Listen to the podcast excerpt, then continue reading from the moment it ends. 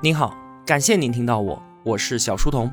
我的音频节目首发平台是在小书童频道微信公众号，小是知晓的小，在公众号里回复陪伴，可以添加我的个人微信，也可以加入我们的 QQ 交流群，回复小店可以看到我亲手为您准备的最好的东西。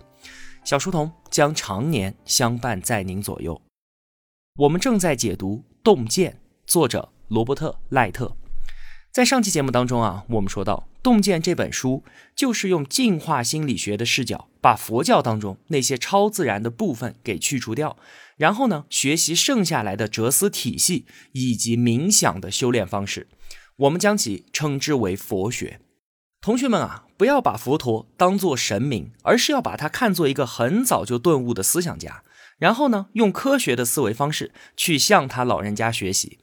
佛陀宣称万象皆空，眼见不为实，正是哲学的起点。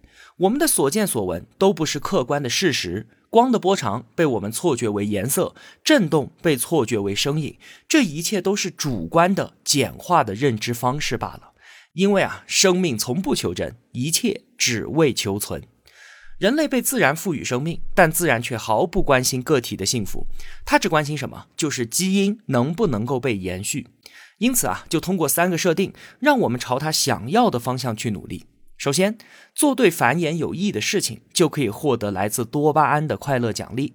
其次呢，快乐转瞬即逝，驱使我们要做更多。最后，我们只关注到快乐本身，而完全忽略掉它消退的有多么迅速。就在这样的设定之下，我们就陷入到永无止境的不满足，乐此不疲的去追求短暂的快乐。我们的处境啊，应该说是相当可悲的，被自然选择死死地按在这一台享乐跑步机上，还以为是在自由地追求梦想。佛陀所说的苦，也可以被翻译为不满足。他早就已经看穿了这一切了，虽然他并不知道其根源是自然选择的塑造。当年为了生存而被打上的基因烙印，在今天已经变成了一种戕害，像是肥胖，像是对于甜食的偏爱，像是路怒症，像是对于周遭的过度敏感。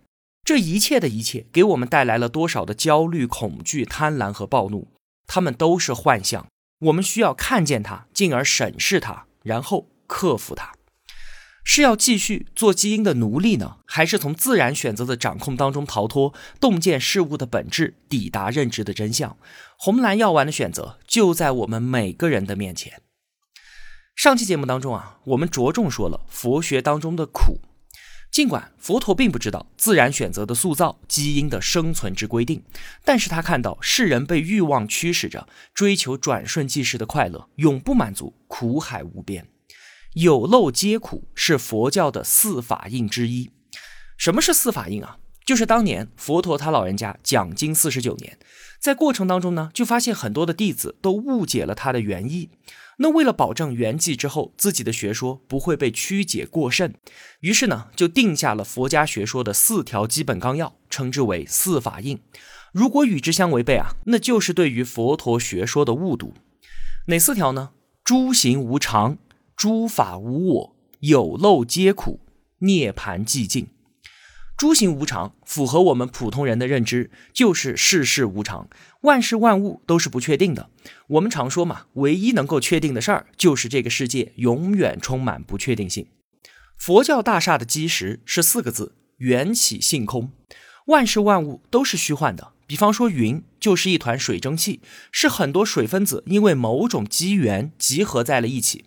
这称之为缘起，风一来它就散了，太阳一照它就蒸发了，或者和更多的水分子聚集在一起，就变成雨落下来。它没有一个稳定的、能够自主的形态，这就是所谓的性空。缘起性空，万事万物都是由更细小的东西排列组合而成，瞬息万变，所以诸行无常。那涅槃寂静呢？是从苦海当中解脱的唯一路径。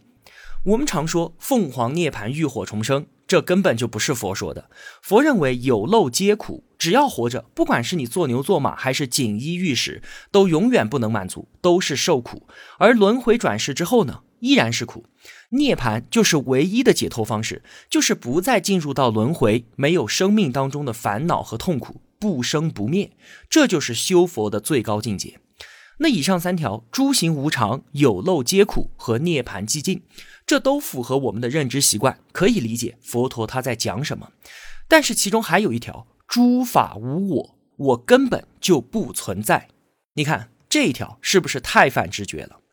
有一位泰国的高僧啊，他曾经说，如果单纯的想通过理性来理解佛陀说的无我，那么脑袋会炸掉的。可见这个无我啊，不是那么容易参透的。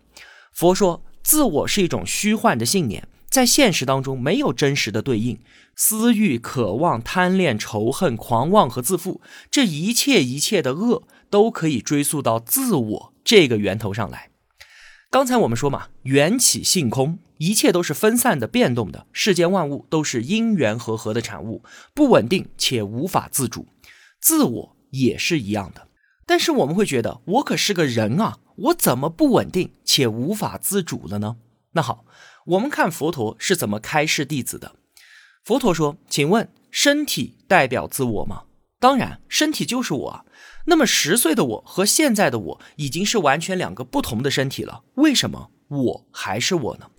如果身体完全属于我，我就应该能够任意的支配，但是我根本就不能停止肠胃的蠕动，也不能够控制让心跳加速。”对不对？生病了，我也没有办法立即康复，所以身体根本不受我的控制，怎么能说这肉身就是我呢？有人会说，那既然肉身不是我的情绪呢？情绪依然无法控制，为什么我们不想要的悲痛、沮丧、焦躁这些情绪总是挥之不去呢？那接着问意识呢？笛卡尔说：“我思故我在啊。”但是如果说意识就是自我的话，那么梦境呢？意识受控制的话，为什么梦境却是个例外呢？像是《黑客帝国》和《盗梦空间》当中主角的意识，意识中的我是真实存在的吗？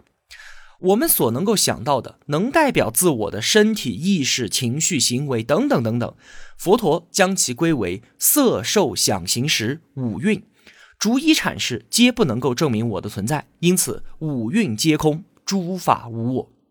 如果我们遵循无我的教诲，意识就得到了解放，得解放而稳定，稳定而得满足，满足则不焦躁，不焦躁则身灵涅槃。说到这里啊，不知道同学们有没有被佛陀所说服？反正我还没有。肉身不是自我，这不难接受，但是我还是觉得所谓的意识，那个从小到大可以称之为灵魂的内核，就是我。我们更能够接受“我思故我在”。但是呢，现代科学的研究成果告诉我们，佛陀他是对的，人根本就没有自由意志。之前啊，我们解读过尤瓦尔·赫拉利的《简史三部曲》，这就是其中的一个重大议题。一个人戴上可以收集大脑数据的头盔，坐在实验室里面，左右手各拿着一个开关，他可以随意按动开关。但是通过对于大脑数据的收集，科学家们比他自己提前知道了他要按动哪边的开关。大脑中的信息在自由意志发生之前就产生了决定性，自由意志竟然被截胡了。这还没完，它甚至还可以被操纵。用小白鼠做实验，在小白鼠的头上插入电极，可以直接控制它的行为，让它跑就跑，让它跳就跳。更重要的是啊，小白鼠并没有感觉到自己被操纵，它感觉是自己想要这么做的，它觉得自己是自由的。自然选择用来驱使我们的欲望，在现代科学看来，不过就是大脑当中的放电现象而已。这一切都可以被观察、被理解，甚至可以被操纵。那个惊世骇俗的裂脑实验，赖特和赫拉利都写进了自己的书里。人的大脑分为左右脑，左边呢负责右边的身体，右脑负责左边的身体。左脑有语言功能，而右脑没有，右脑偏重于形象思维。左右脑本来是连接在一起的，人类对于外界传递的一切信息都是大脑沟通达成一致的结果。但是呢，严重的癫痫患者为了治病，会把左右脑的连接神经给断开，他们的左右脑就没有办法直接沟通了。我们称之为裂脑患者。这个时候，如果我们把一样东西只让他的左眼看见，那只有右脑知道，因为没有连接嘛，所以左脑是不知道的。我们给受试者的右脑展示一句话。行走，于是他站起来往外走。我们问他说：“你要去哪里啊？”负责语言回答的是左脑，他是不知道行走的指令的，但是他马上会回答说：“我口渴了，我去倒杯水。”再有，我们给受试者的左脑展示了一张鸡爪的图片，向右脑呢展示了一张雪景的图片。根据这个提示，他的左手指向了雪铲，这当然是右脑看见雪景的缘故，而左脑看见了鸡爪子，右手指向了一只鸡。我们问他为什么要选择这些东西，左脑负责语言，他毫不犹豫地回答说：“因为鸡爪子就对应鸡。”那么雪铲呢？左脑不知道雪景照片，他看了看左手指向雪铲之后，回答说：“因为要拿铲子去清理鸡窝。”你看，我们真的像自己以为的那样拥有自由意志吗？真相其实就是赖特说的那样：你以为自己是电影的导演，其实你只不过是个观众。而佛陀应该对此表示认同。为什么自然选择会设计出这样的大脑？让我们自我欺骗，让我们把这一切都合理化。答案应该不难想到吧？如果我们连自己都怀疑，还怎么保持正常的行事能力呢？我们怎么向其他人展示自己的理性？我们是有掌控力的行动者呢？我们怎么取信于别人达成合作，进而让自己的基因传播下去呢？所以啊，编造出一个合理的动机，表现出足够的理性，是有利于生存繁衍的。不仅如此。吹嘘自己也同样有利。数据显示啊，大多数人都觉得自己在各方面都在平均水平以上。有调查就询问了五十名司机，他们都宣称啊，自己的驾驶水平肯定高于平均水平。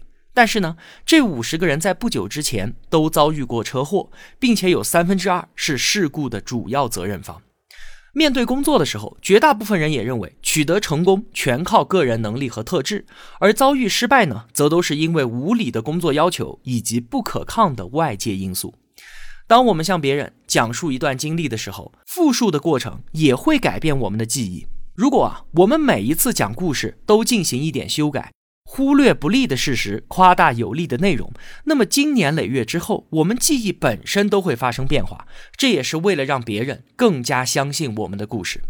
所以总结来说啊，人至少身处两种幻象：一种关乎自我，我们认定自己有自由意志，对自我是有所掌控的，是自洽的，是理智的；另一种呢，关乎于协作。让我们相信自己比一般人要更有道德、更有毅力、更聪明。我就是一个靠谱的人，你值得与我协作，我也配得上你的称赞。我们对外界所展示出的一切能力也好、魅力也罢，首先都是基于对于自己的认同。我们的大脑竟然是通过这样的方式，先欺骗自己，进而再欺骗世界的。说到这儿，我们再回到无我这个概念上来。说自己的这具肉身不是我，我想同学们都可以接受。但是现在，那个被我们看作从小到大恒常不变，可以被称之为灵魂的内核，也被颠覆掉了。五蕴皆不受我控制。之前我们解读丹·艾瑞里的《怪诞行为学》那本书的时候，深入讨论过行为经济学这个话题。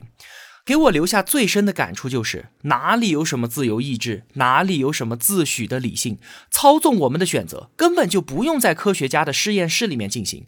微小因素的影响之下，就在我们的日常生活当中，每天都在发生着。用赖特的话来讲啊，就是我们的大脑里面有好多的思维模块，是自然选择为了生存需要预装进去的，像是安全、求偶。关爱亲属、寻求认同等等等等，我们的大脑最终做出什么样的决策，就看特定的状况之下哪个模块的声音最大最强烈，我们就听谁的。大脑就像是一个多元政体，而首席执政官是谁呢？根本就没有。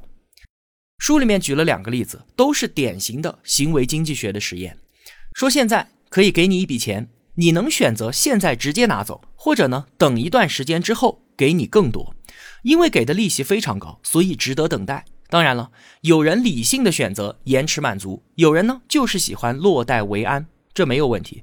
但是当另一个因素掺杂进来之后，给男性的受试者看一张美女照片，那么更多的人会失去耐心，选择直接拿钱。这是为什么？